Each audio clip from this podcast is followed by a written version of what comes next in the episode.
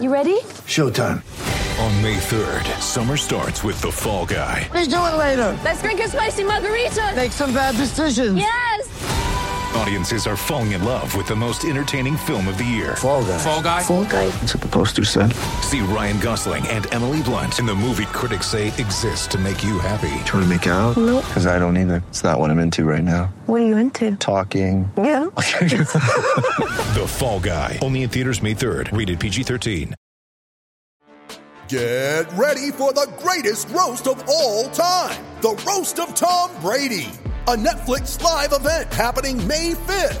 Hosted by Kevin Hart, the seven time world champion gets his cleats held to the fire by famous friends and frenemies on an unforgettable night where everything is fair game. Tune in on May 5th at 5 p.m. Pacific time for the Roast of Tom Brady, live only on Netflix. Thanks for choosing this free Anfield Index podcast. If you'd prefer to listen to this or any of our other shows without adverts, then now's the time to check out Anfield Index Pro. With AI Pro, you can supercharge your entire listening experience. You'll not only get all of our podcasts without the ads, but you'll have them far faster with our quick publish feature available exclusively for subscribers. AI Pro also puts you in the heart of our sound studio with an option to listen to many of our shows live and interact with the podcasters in real time as the shows are recording. Upgrading couldn't be easier. AI Pro is available on all popular podcast platforms, and we have our own apps for Apple and Android. Just head on over to AnfieldIndexPro.com and get started today. Hello and welcome to the Daily Red, your lunchtime catch up on all things Liverpool FC on a Wednesday following another turgid performance from Liverpool in the nil-nil draw with Chelsea, a game that ended nil-nil purely because Chelsea players don't know how to score goals. Not that Liverpool did anything to stop them, other than one Alisson Becker, who once again proved to be Liverpool's saviour, and whose reward for that was to get his captain right in his face, bumping into him and acting like some big man. Now, I've seen split opinion on this, and I've seen some people say, oh, he's the captain. It's his job.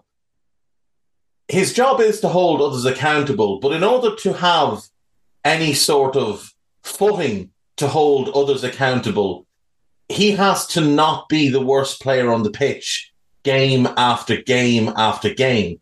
The reason great captains of the past, like Roy Keane, like Tony Adams, like Graham Souness, were able to hold their teammates accountable is because every single week they were the best or one of the best players on the pitch. They were eight out of 10 every single week at a minimum. Their commitment could not be questioned. They didn't spend 90 minutes playing in a Premier League game and not making a single tackle.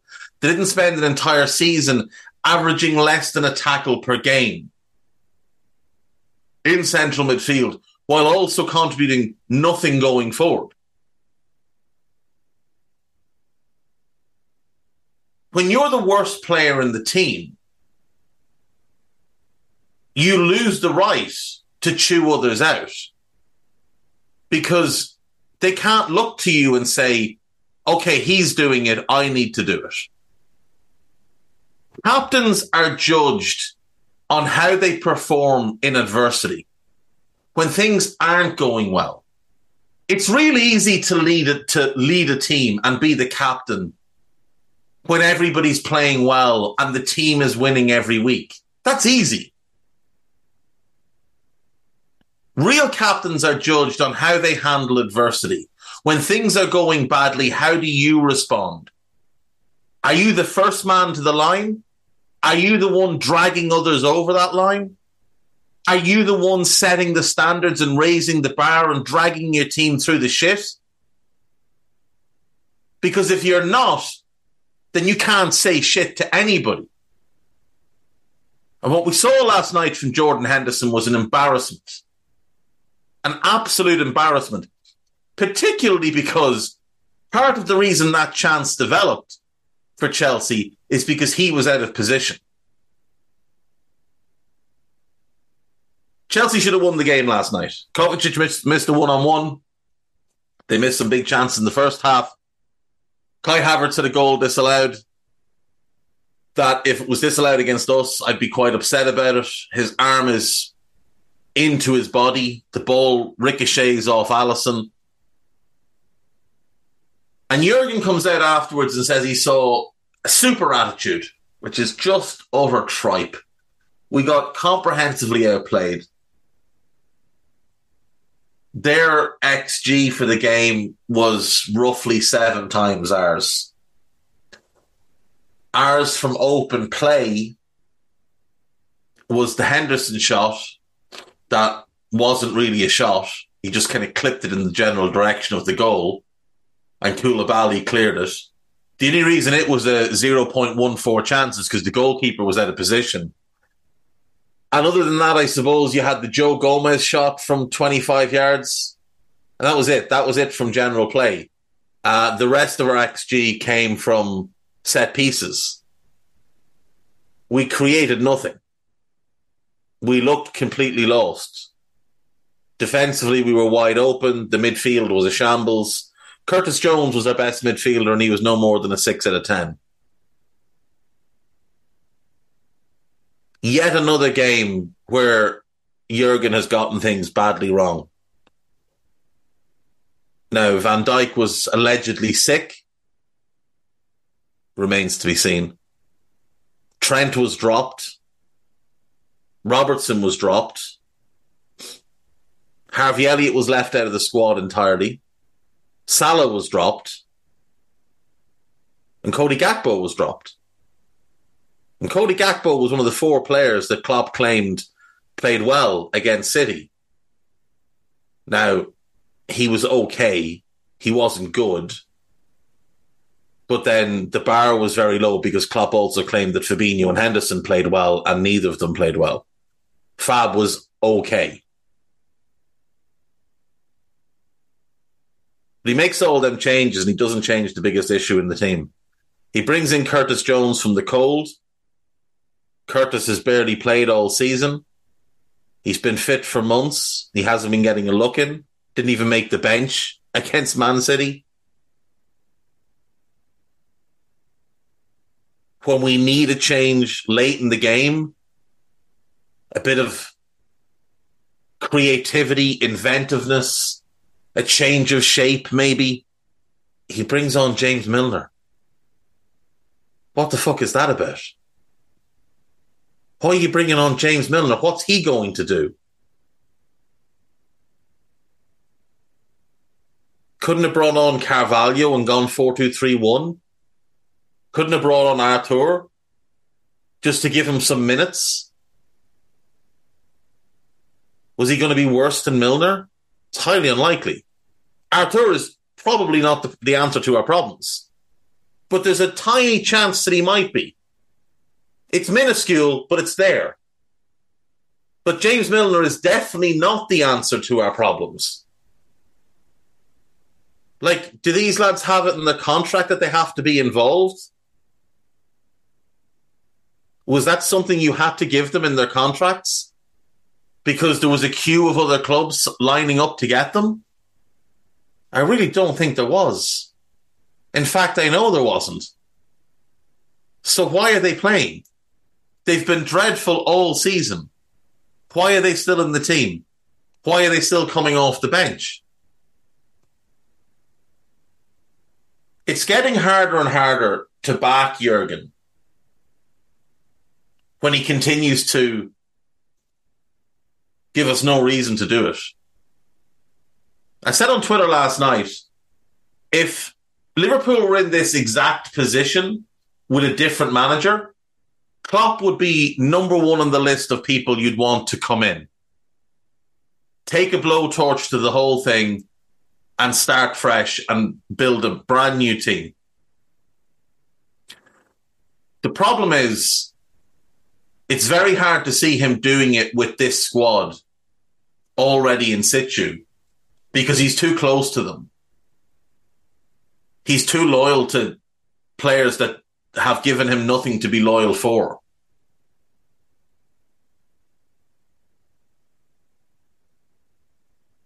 Not in the last couple of years. Four years ago, sure. Not last season, not the season before, not this season for certain. But there's a massive, massive overhaul needed this summer. Now, he deserves the right to try and fix the mess that he has made. But unless things change drastically, and unless he's willing to make the hard decisions, we're going to get to a point next season where he's going to have to go. Because this is unacceptable. It's unacceptable for Liverpool with the caliber of players in the squad to be this bad, to look this clueless.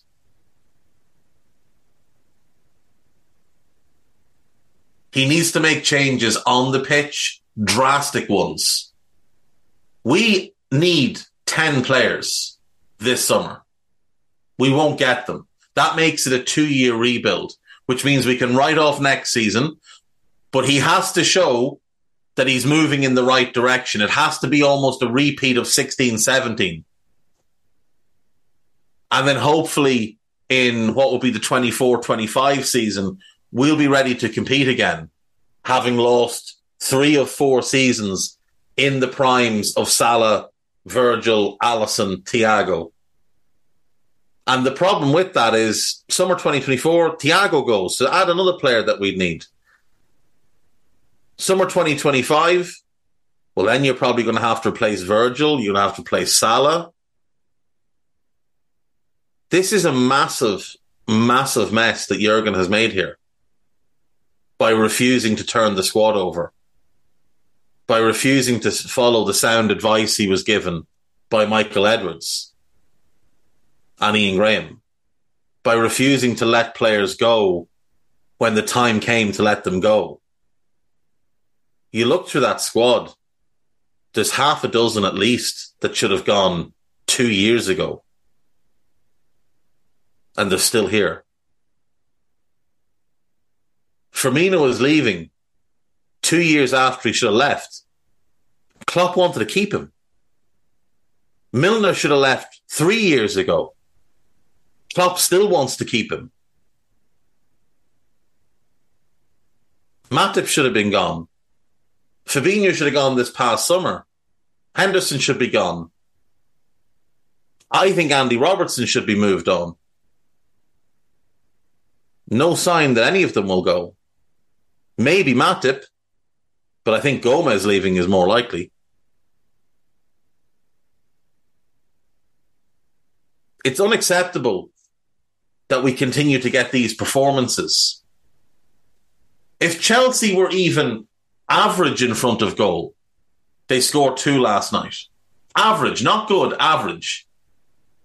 That's a team averaging one goal a game in the Premier League. That is abysmal. Absolutely abysmal. Luckily for us, their front two last night have scored seven goals this season in the league. Because if they had a natural goal scorer, a natural front man, we'd have been in major trouble. They got in behind us so often last night. Their midfield just ran through ours like they weren't even there. Kovacic playing on the left of their midfield had absolutely no worries about our right sided midfielder tracking him because it didn't happen, not once. Kante ran past Fabinho at one point and was a good five, six yards past him before Fabinho managed to get turned round. Curtis at least stuck diligently to trying to control Enzo and kept Enzo to a fairly quiet game. Still got outplayed, but at least he put the effort in. I thought Gomez did okay defensively for the most part, got no support from in front of him other than when Jota would drop back to help. Matip looked all at sea. Ibou didn't look nearly as comfortable on the left. I thought Costas had a stinker. Henderson was garbage. Fabinho was poor. Jones was okay. Jota was garbage. Bobby had to do so much graft helping the midfield that he could barely impact the game. And Darwin was just left on an island. And our sole tactical plan seemed to be give it out to Darwin, give him a shit ball and let him chase it, or give him the ball on the halfway line and let him take them all on. Going down a wing against Reece James and Wes Fofana with Enzo Fernandez coming back to help as a real solid tactical plan. The changes need to happen on the pitch, but they also need to happen off the pitch. Jurgen needs to change up this coaching staff because it's come to its end. He needs new people around him. If he wants to keep one of the coaching staff, fair enough. Krawietz has been with him 22 years,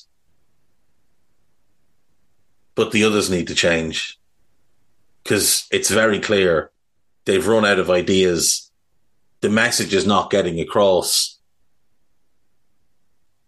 And right now, Klopp looks like a bad manager. He looks clueless.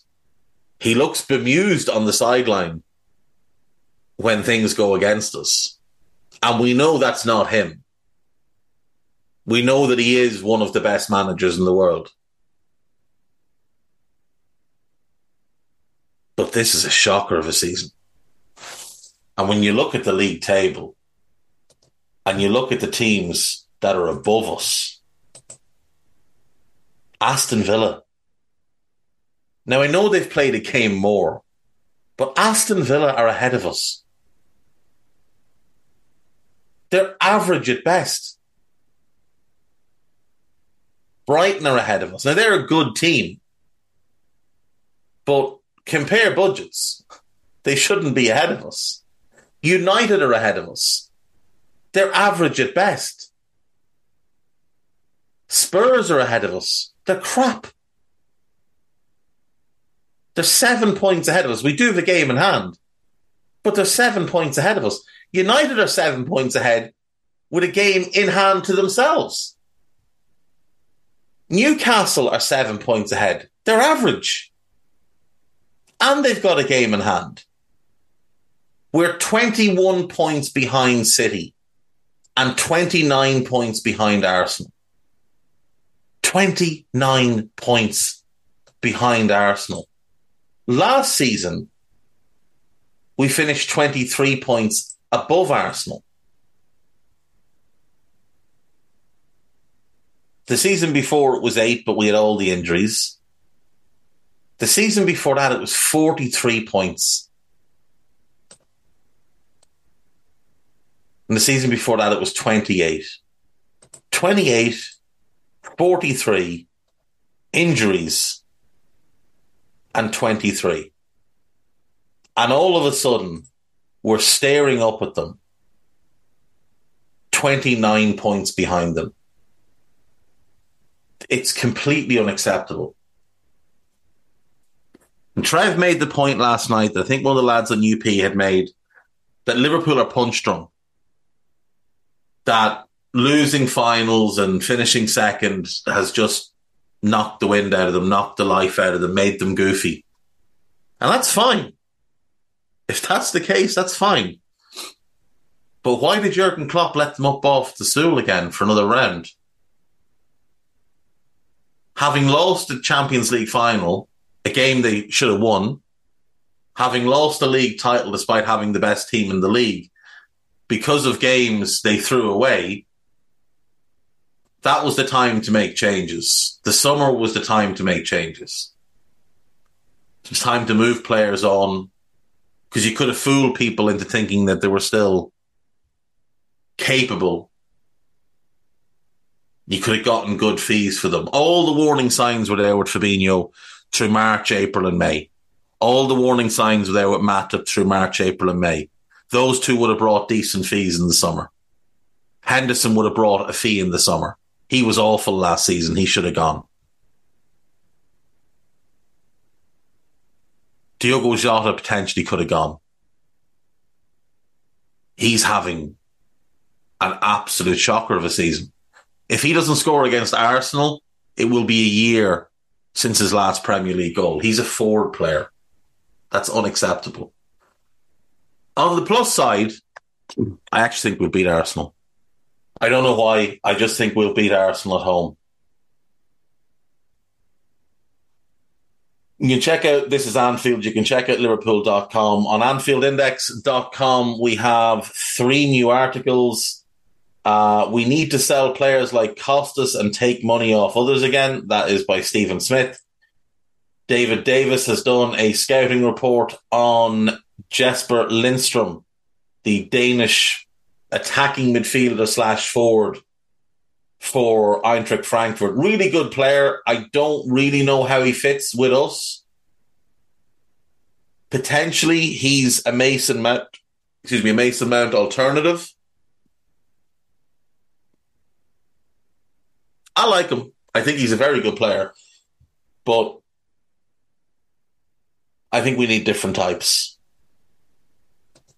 I'd rather spend that money on Romeo Lavia or Manuel Ugarte or Manu Kone or Florentino Luis. Get lads in with legs and the ability to tackle people.